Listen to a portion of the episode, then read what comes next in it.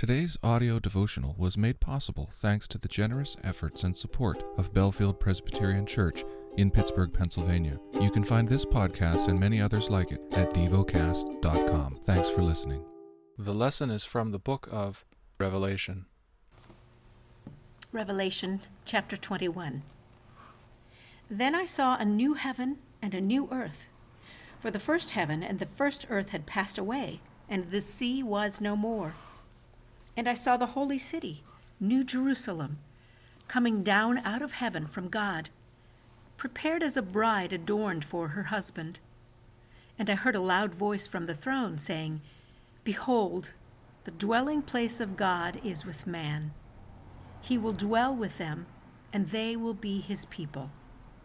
And God himself will be with them as their God. He will wipe away every tear from their eyes and death shall be no more. Neither shall there be mourning, nor crying, nor pain any more, for the former things have passed away. And he who was seated on the throne said, Behold, I am making all things new. Also he said, Write this down, for these words are trustworthy and true. And he said to me, It is done. I am the Alpha and the Omega, the beginning and the end. To the thirsty I will give from the spring of the water of life without payment. The one who conquers will have this heritage, and I will be his God, and he will be my son.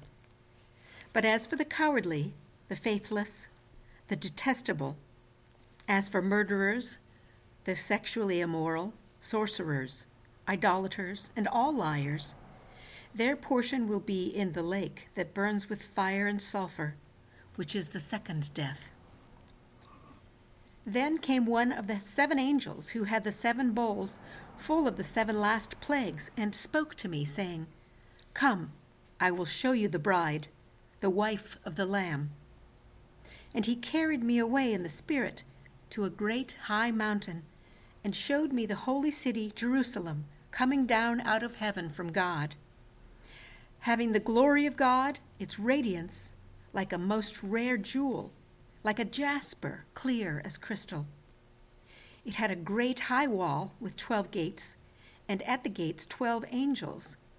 And on the gates the names of the twelve tribes of the sons of Israel were inscribed. On the east, three gates, on the north, three gates, on the south, three gates, and on the west, three gates. And the wall of the city had twelve foundations, and on them were the twelve names of the twelve apostles of the Lamb. And the one who spoke with me had a measuring rod of gold to measure the city and its gates and walls. The city lies four square, its length the same as its width, and he measured the city with his rod, twelve thousand stadia. Its length and width and height are equal he also measured its wall, 144 cubits by human measurement, which is also an angel's measurement. The wall was built of jasper, while the city was pure gold, like clear glass. The foundations of the wall of the city were adorned with every kind of jewel.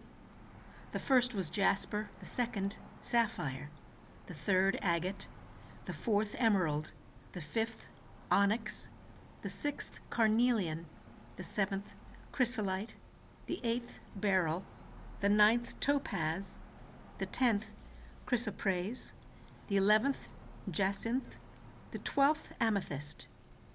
And the twelve gates were twelve pearls, each of the gates made of a single pearl. And the street of the city was pure gold like transparent glass. And I saw no pe- temple in the city for its temple is the Lord God the Almighty and the Lamb. And the city has no need of sun or moon to shine on it, for the glory of God gives its light, and its lamp is the Lamb. By its light will the nations walk, and the kings of the earth will bring their glory into it, and its gates will never be shut by day, and there will be no night time there. They will bring into it the glory and the honor of the nations. But nothing unclean will ever enter it, nor anyone who does what is detestable or false, but only those who are written in the Lamb's book of life.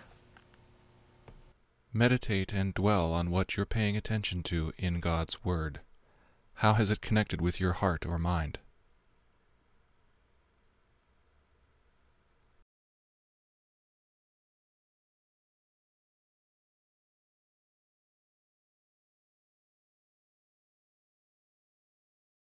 Pray to God freely about what has moved you today. Turn your thoughts to Him and enjoy His presence. We offer the following as prayer topic suggestions For the fruit of the Spirit to blossom and grow, for Africa. Thank you for listening to DevoCast.